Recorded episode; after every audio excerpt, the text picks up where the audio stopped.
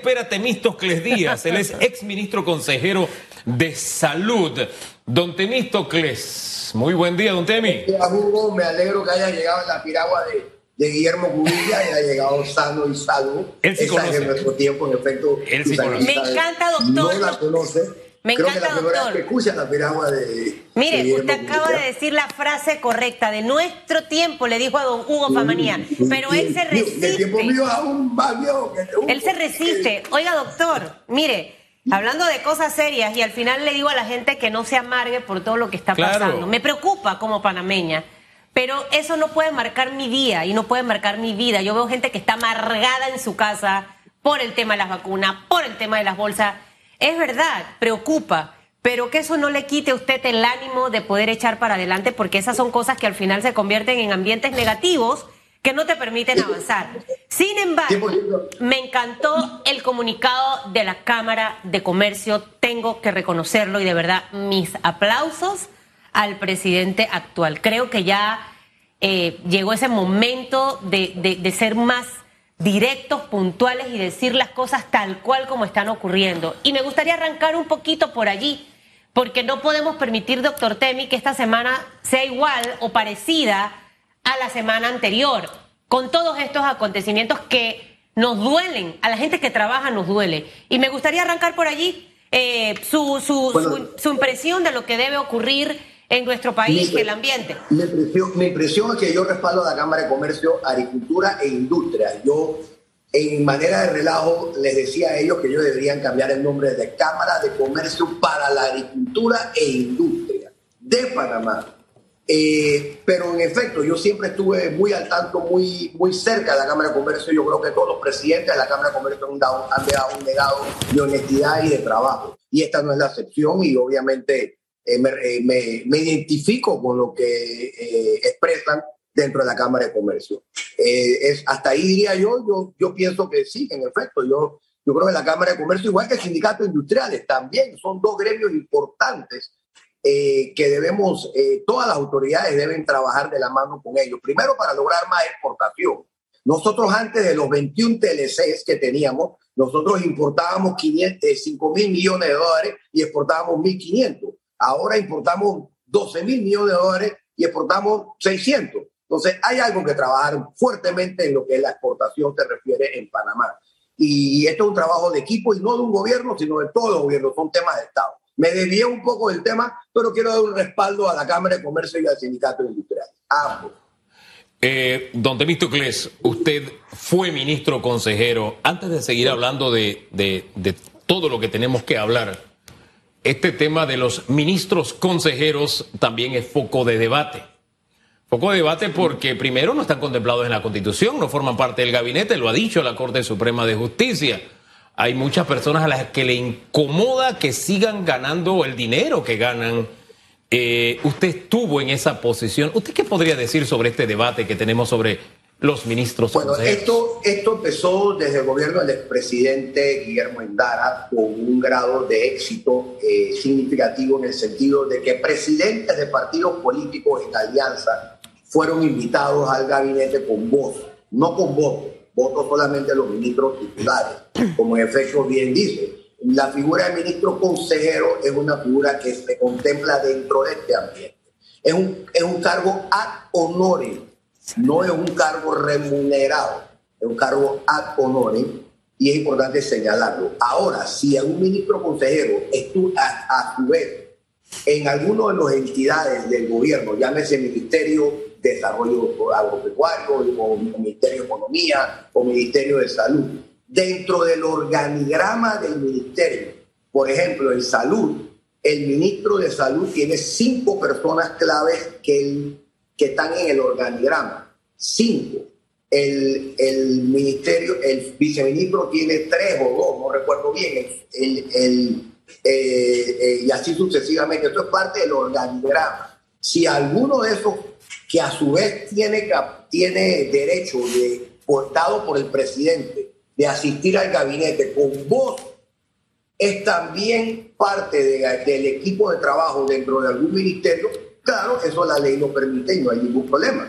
Eso, eso está perfectamente bajo los esquemas que la ley permita. Pero en efecto, ya la Corte Suprema de Justicia se pronunció al respecto y, eso no hay discusión, es la última, es la palabra final. Podría comentarlo de esa manera. Eh, no sé si quieren alguna eh, seguir conversando más sí, mire, esta figura. Debe seguir esta figura porque como usted bien apunta, esto comenzó con el presidente Endara.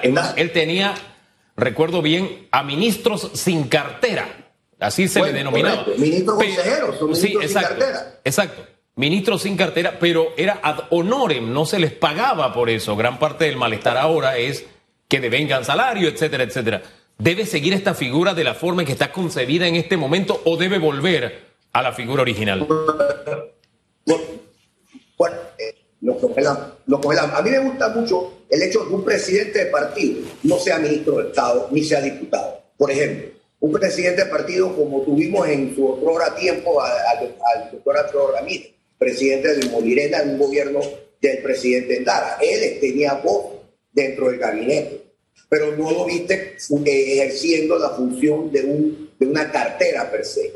Porque cuando tú tienes una cartera, tú te debes a la cartera, no a ningún partido tú te debes al país. Son ministros de Panamá, de un gobierno de Panamá, del Estado, se deben al Estado entero. Eh, y son servidores públicos del Estado, así lo debemos ver como una misión.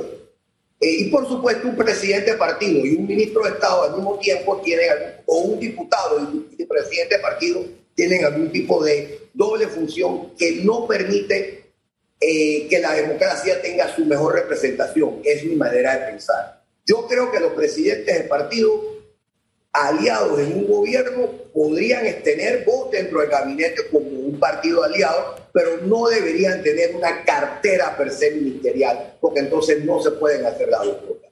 Pienso yo, eso no es lo que, sea, lo que estamos viviendo actualmente. Actualmente vemos que la mayoría de los partidos políticos vigentes tienen un fundamento, prácticamente su directiva entera, dentro de la, de la Asamblea Nacional. Y yo creo que eso no es lo más conveniente.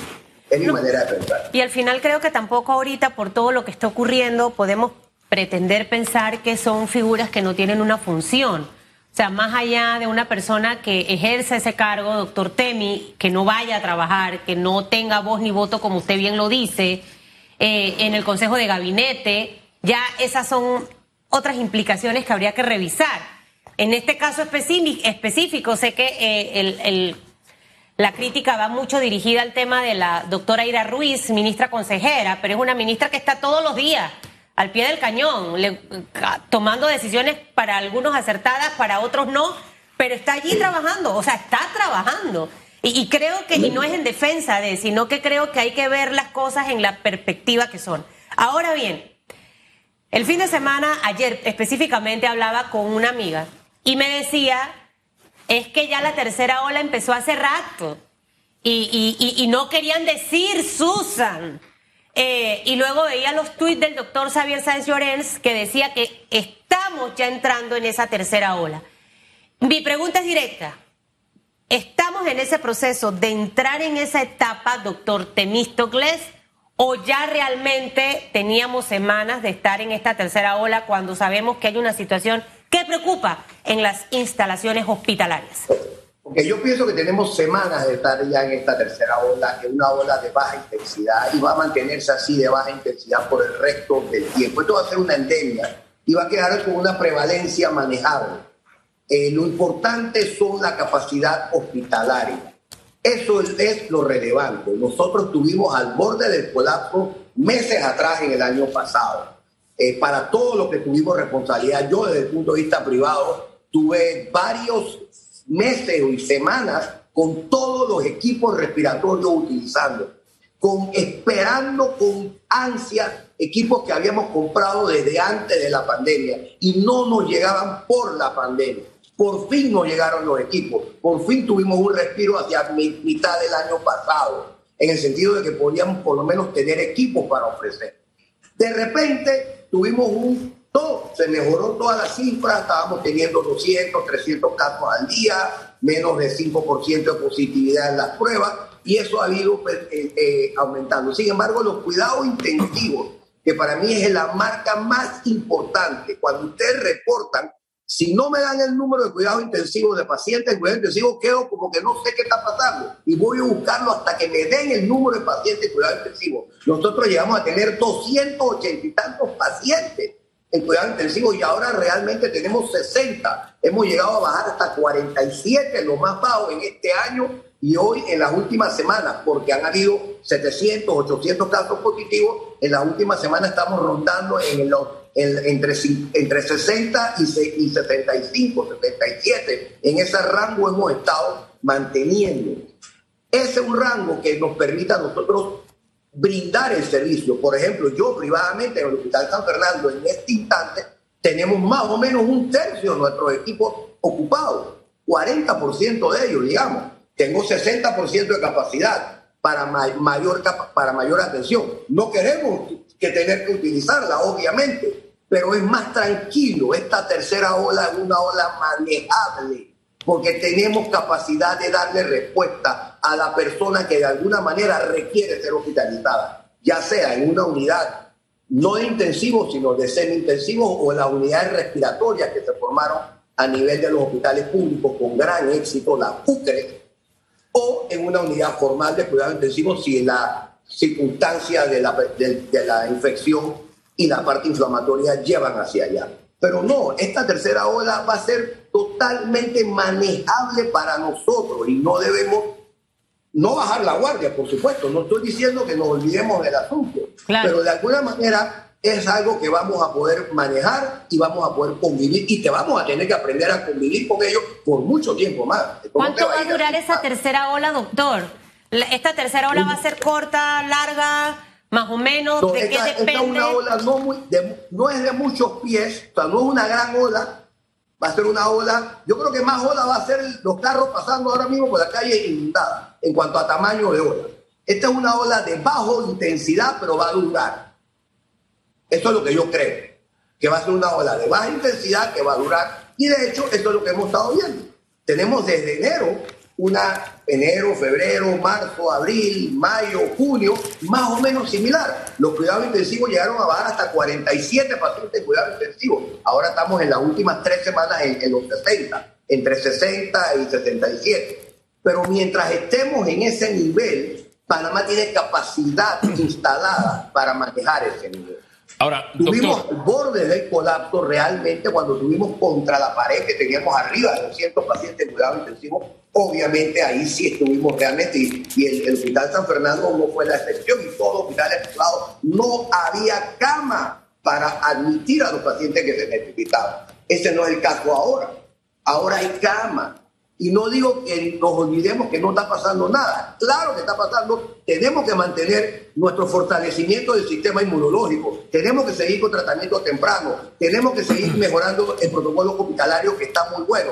Tenemos que seguir la trazabilidad, que Panamá ha hecho un gran trabajo. Tenemos que seguir el sistema de vacunación de emergencia que estamos haciendo. Todo eso es necesario seguirlo.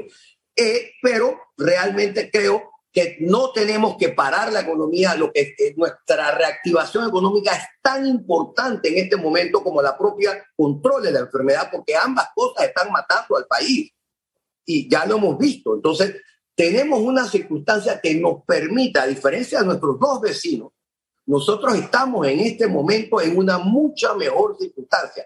Aparte que tenemos ya 400 mil, casi 400 mil recuperados que son inmunes no necesitan vacunarse, ya tienen inmunidad natural.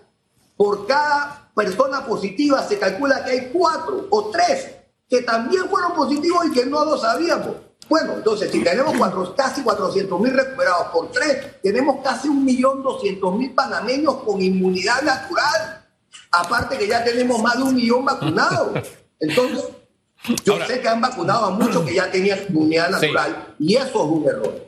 Eso es un error porque no hay beneficio adicional. Estamos desperdiciando una vacuna en y esa... la podemos poner a alguien de alto riesgo. Sí. En esa no línea... vacunemos a alguien que ya, acaba de dar la enfermedad, ya es inmune. Eso está recontraprobado y publicado. Hasta la saciedad. Sí.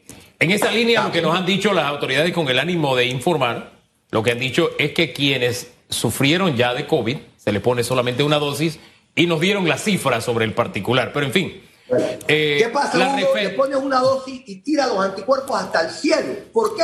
Porque ya son inmunes, Hugo. Ya somos inmunes, no hace falta. Y hago un llamado a la autoridad, a la autoridad eh, de innovación gubernamental.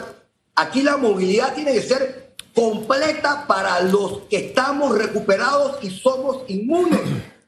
¿Qué cuento es ese? Ah, hay que hacer como hace Israel. Sigamos el ejemplo de Israel.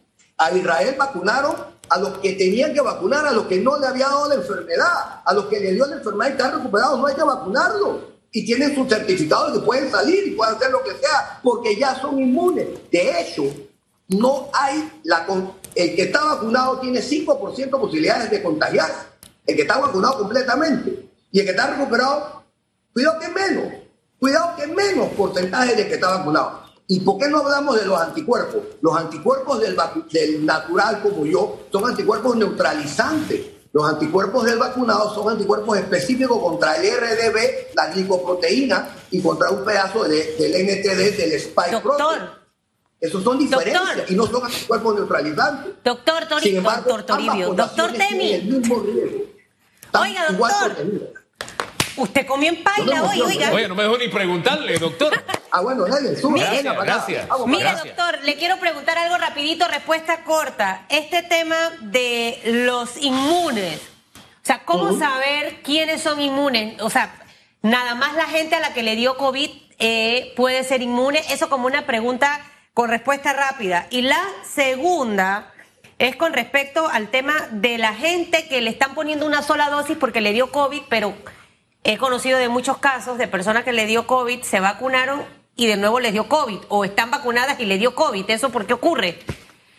Bueno, lo primero que les tengo que decir es que en efecto el, eh, el, que, está recuperado está demostrado que tiene una inmunidad natural. Se llama, hay dos tipos de inmunidad. La humoral, que es como yo formé anticuerpos frente al virus. Los anticuerpos que forma el recuperado son anticuerpos neutralizantes en su 80%. Y estos tienen, se van a ir a los 4, 6, 7, 8, 9, 10 meses. Pero la inmunidad celular, o sea, el mecanismo para formar anticuerpos de vuelta, se mantiene para el resto de la vida. Se aparece el virus por enfrente y una vez forma anticuerpos. Le ponen una dosis de, la vacuna eh, eh, de emergencia y de una vez suben los anticuerpos porque ya tienen inmunidad. Esa persona no hay que vacunarla. Tienen, tienen una protección que el vacunado. De hecho, en Qatar acaban de publicar 300 mil personas que entran al aeropuerto de Qatar, a todo el mundo se le hace PCR, no importa si estaba vacunado, recuperado o no recuperado, y la positividad de estos 300 mil personas en los que estaban recuperados de enfermedad perfecta, en los que estaban vacunados, algunos que otros salían positivos, y en los que no tenían ni recuperados ni vacunados, por supuesto ahí todos eran vulnerables a ser positivo. No hay, no hay duda que la vacuna protege, pero también protege la inmunidad celular. Y no hay ninguna evidencia científica que puedan decir que al que ya tiene inmunidad se recupera. Ahora, ¿cómo saber quién es inmune? Bueno, si a usted le dio el virus y tuvo fiebre y tuvo síntomas y tuvo sintomatología, usted lo más probable es que está inmune. A menos que tenga una enfermedad crónica, inmunológica, sea inmunosuprimido, esté tomando algún medicamento para diferentes enfermedades reumatológicas o algo por el estilo. Pero la gran mayoría de los recuperados, la gran mayoría de los 378 mil panameños que hemos padecido la enfermedad, somos inmunes. El 90%, porque esto es por estadística. Siempre hay un porcentaje que no, entiendo. Ahora, si usted fue asintomático, o sea, tuvo un PCR positivo y no tuvo ninguna enfermedad, a lo mejor usted era un portador asintomático, de esos que la ampliación en el PCR fue arriba de, 30 para que saliera positivo. Todas esas personas no contagiaban a nadie porque no tenían virus suficiente. Quizás esas personas que están positivas y clasificadas como recuperados, ellas puede que no, tenga, no tengan inmunidad y a esas personas hay que vacunar. Doctor, muchísimas gracias. no es un tema de salud pública sacar exámenes de sangre a 378 mil panameños. Lo entiendo, claro, yo estoy de acuerdo, estoy dispuesto a debatir el tema con ningún problema y entiendo que desde el punto de vista de salud pública es difícil, pero al que le dio síntomas y al que tiene sus anticuerpos positivos que lo demostró su inmunidad, por amor de Dios, esa persona es inmune Y Doctor. no necesita desperdiciar una, no tiene ninguna emergencia en vacunarse, porque ya desarrolló inmunidad natural. Doctor. Punto, no tengo más nada que agregar. Gracias. Oiga, doctor. Oiga, cinco segundos nada más. Cinco segundos, fíjese. ¿Usted cobraba o no como ministro consejero? No, yo era, eh, como ministro consejero, no. El, el- el cargo de ministro consejero es ad honorem. Yo trabajé con el ministro de Salud en uno de los cinco cargos que tiene el ministro ¿Qué de Salud directamente bajo su esquema. Ahora, yo me debía al ministro de Salud. Yo no tomaba, yo- todo era él. Yo era una- un ayudante del ministro de Salud. Así de sencillo. Y bajo ese esquema, completamente eh, el responsable realmente es el ministro de Salud. Un ministro consejero no e- tiene mando ni jurisdicción. Santo. No por- tiene mando ni jurisdicción. Eran seis segundos, doctor. Ah, perdón. Gracias. Me cuánto, seis minutos. Gracias. Wow. Que Que tenga le buen vaya día, bien, doctor. doctor, Yo Temi. quisiera hablar de muchas otras cosas. Sí, pero se bueno. Hay que, poco a hay que invitarlo de nuevo. esto. Tiene que Un día de esto, un día de regresar. esto. Sí, sí. Fortaleza todo Panamá. Bendiciones. Gracias. Bendiciones. El doctor Temístocles Díaz.